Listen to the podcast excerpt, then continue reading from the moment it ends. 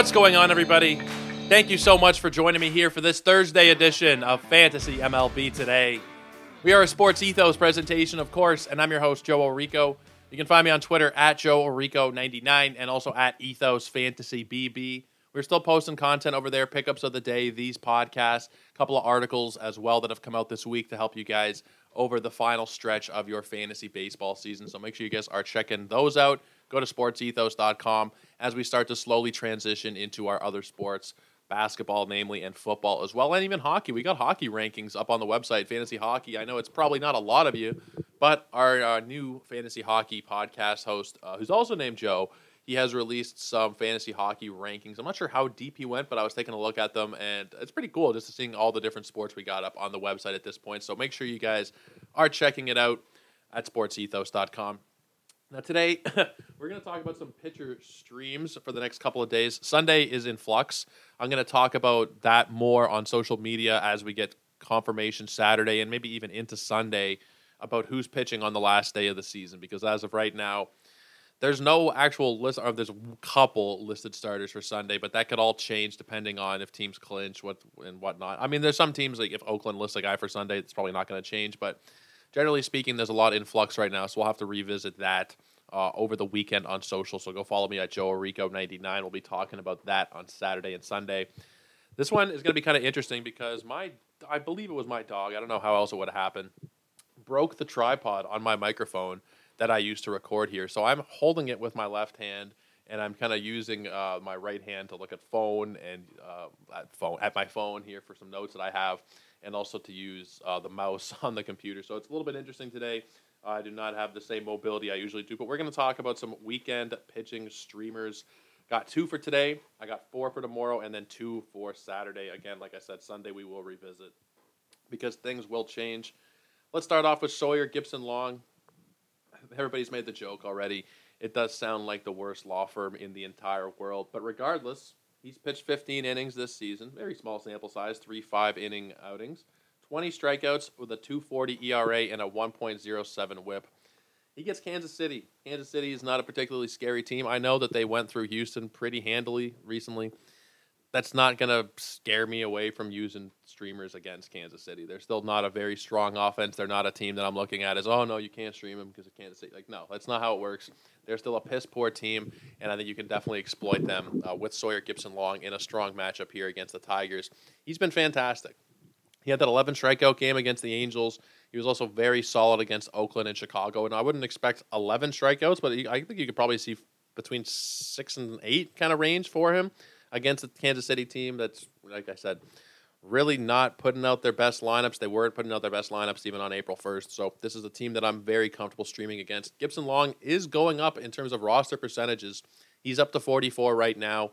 He was only 34 last week, and it's just going to continue to climb uh, before his start. So make sure you guys are grabbing him if you're listening today in your daily change leagues. I guess it's all daily change leagues at this point.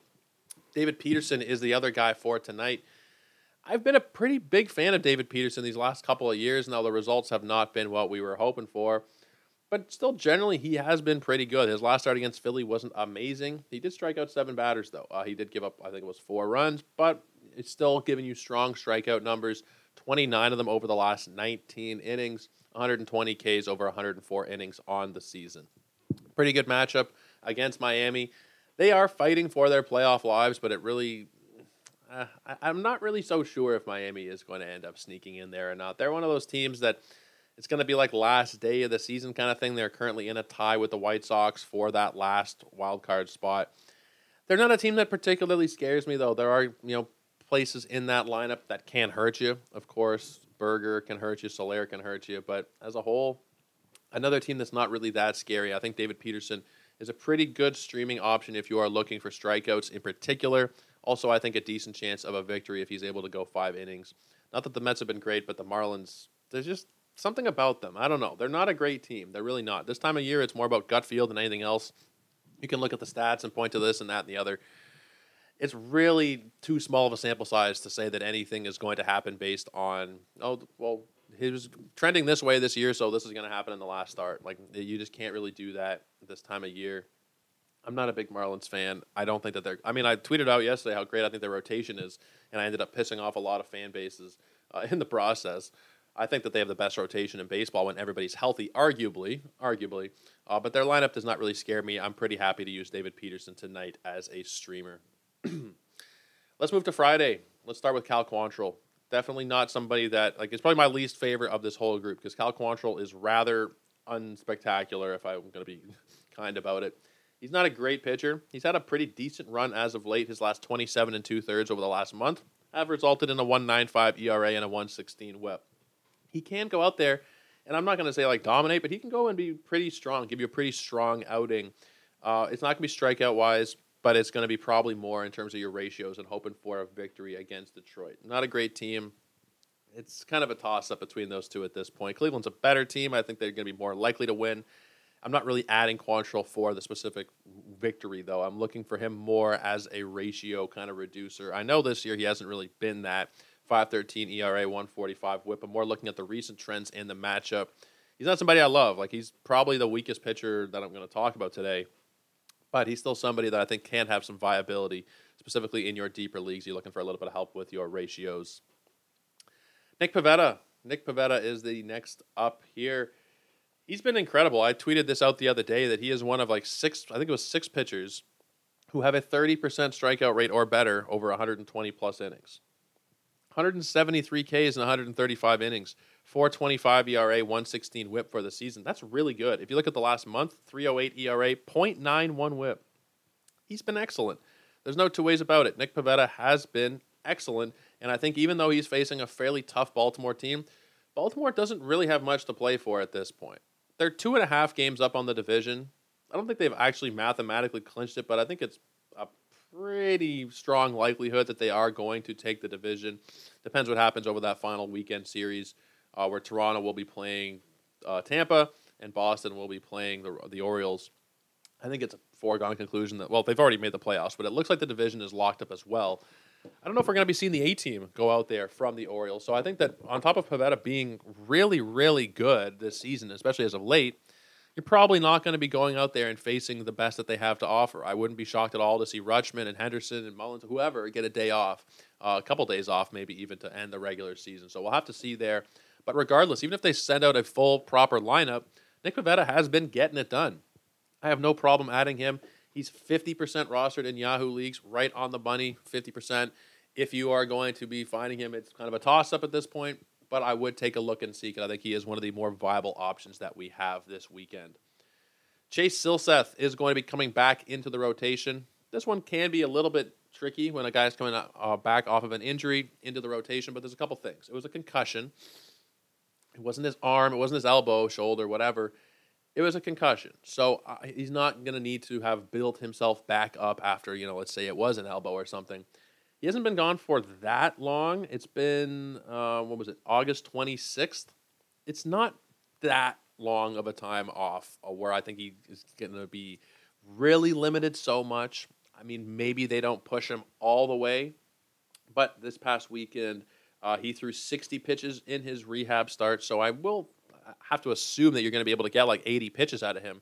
Could very easily get five innings in a victory. He's facing Oakland. He's facing the Athletics, and he's 13% rostered.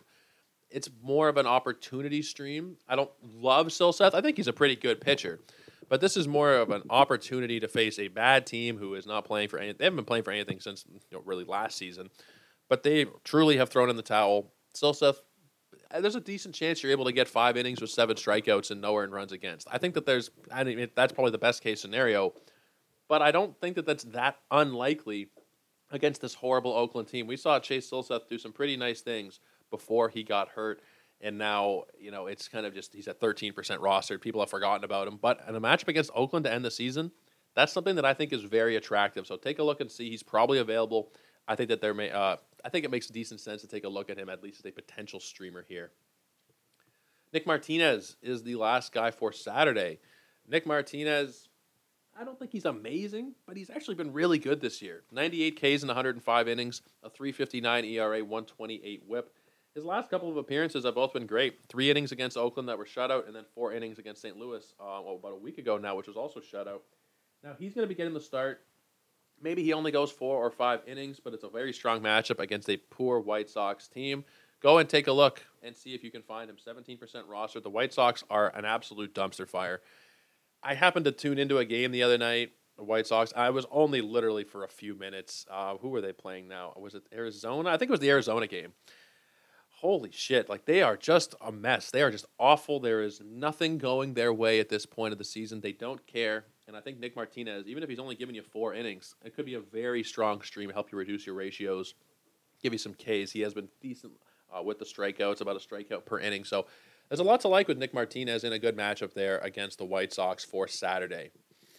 Two guys on Sunday, and I really like both of these guys. Edward Cabrera is the first one. He was one of my kind of misses coming into the season. I thought Edward Cabrera was going to get Cy Young votes. I thought he was going to be dominant and breakthrough this year and all that didn't really happen. We've seen it at uh, at times. He's been very good. He has a good strikeout rate. The walks are always too high, but a 4.22 ERA, 141 WHIP.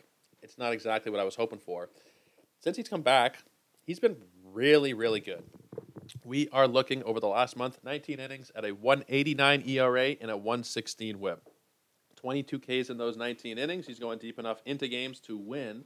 Last time it was five innings, five and a third. The previous time there was also some relief appearances. Now he gets Pittsburgh. Pittsburgh is a great opportunity here to stream against because they suck. That's what comes down to most of these these streaming options that I am talking about. You are getting these guys who are relatively free, less than 50% rostered, and they're facing terrible teams. It doesn't come down to a, a, hell of a lot of analysis that has to go into it in terms of an Edward Cabrera stream. He is an easy one for me. He has been great recently. Terrible, terrible matchup, and his team is fighting for the playoffs. So yes, Edward Cabrera, uh, he might be the top of the pile for me. He can, he's close anyway. The next guy we're going to talk about actually could be as well. Sunday is the day that I really, really, or excuse me, Saturday.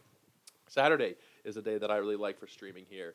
Um, I, I might have mixed up the days there. The Friday is the day with Quantrill and Pivetta and Silseth and Martinez. Saturday is with Edward Cabrera and this other guy we are going to talk about, Christopher Sanchez where the hell did Christopher Sanchez come from, and why did we not draft him more coming into the season? I wish I had him on a couple of those deeper league teams. He, his last time out, excuse me, guys, his last time out was seven strong innings, two run ball, 10 Ks against the Mets. He also recently had a 10 strikeout performance against the Braves. Now, I had someone point out to me that he might not go so deep. He might be used as more of an opener, a four or five inning guy. I'm fine using him even if it's a five inning situation with Sanchez. He's been so dominant. The Mets are just such a shit show at this point. They're not playing for anything. They don't really care. I think Christopher Sanchez is maybe my probably not my favorite, but like he's top two or three favorite from this list. It's the matchups, right? It really comes down to matchups and recent performance, and he's got both of those working for him. Two of his last three starts have been double digit Ks. You've got to look at that, and especially when you think he did it against the Atlanta Braves that's remarkable that he was able to do that. Even if he's only able to go four innings or five innings, keep him sharp for the playoffs or whatever, I do think that he is a great streamer. Just to recap it one more time. For tonight, Thursday, Sawyer Gipson-Long versus Kansas City. David Peterson versus Miami. Those are for Thursday. For tomorrow, Friday, Cal Quantrill at Detroit. Nick Pivetta at Baltimore. Chase Silseth home versus Oakland. And then Nick Martinez at the White Sox. That is for Friday. And then for Saturday, Edward Cabrera at the Pirates and Christopher Sanchez at the Mets. We will talk on Twitter over the weekend as Sunday starters are confirmed and changed around, and there's there's going to be some movement. That's why we're not really getting into it today. But go ahead and follow me over on Twitter at Joe Orrico99. We will get more into it there. Ethos Fantasy BB is where you get all of these new posts. Any of our new baseball content is shared out from there as well. And sportsethos.com is the website for you guys to check out all of our great great content across all the major sports. We have a draft tracker now for NBA for fantasy basketball. If you guys are doing your drafts, you can put in your draft into our tracker. It'll help you, you know, to to track it. You know, the name is right there. Uh, it'll help you keep track of what categories you are strong in. You've drafted seven players, and it says, well, you're light in free throw percentage and you're light in assists. Well, it, it'll help you and help you build the best team you possibly can uh, it's great technology. I've looked at it myself. It is a lot of fun to go in there. Even if you're just doing a mock draft, go try it out with a mock draft and see how it works out for you before you get into the, the big money drafts, the home leagues, or whatever it is. It's a great tool that you guys can check out at sportsethos.com. Tomorrow, we are going to just look kind of forward and backward. We're going to look at the season as a whole to some extent. We'll also talk about some news. If there's breaking big news of the day, we'll talk about that as well.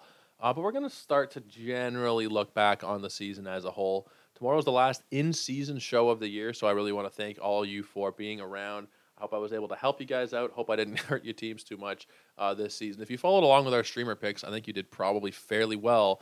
Um, that is kind of been the case for the last couple months. We've been pretty good with our weekend streamers, but regardless, I will leave you guys there. Once again, Joe Orrico 99 if you have any questions.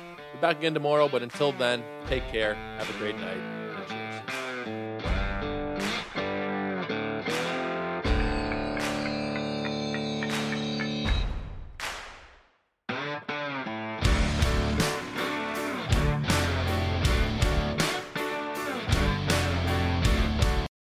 For the ones who work hard to ensure their crew can always go the extra mile, and the ones who get in early so everyone can go home on time, there's Grainger, offering professional grade supplies backed by product experts so you can quickly and easily find what you need.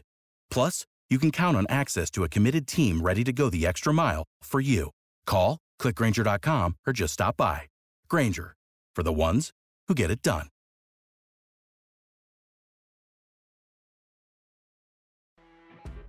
You know, when you're listening to a true crime story that has an unbelievable plot twist that makes you stop in your tracks? That's what our podcast, People Are the Worst, brings you with each episode. I'm Rachel. And I'm Rebecca. We're identical twins who love true crime cases that make you say, didn't see that coming, and we hate the people responsible for them. Listen to People Are the Worst now on Apple, Spotify, or wherever you get your podcasts.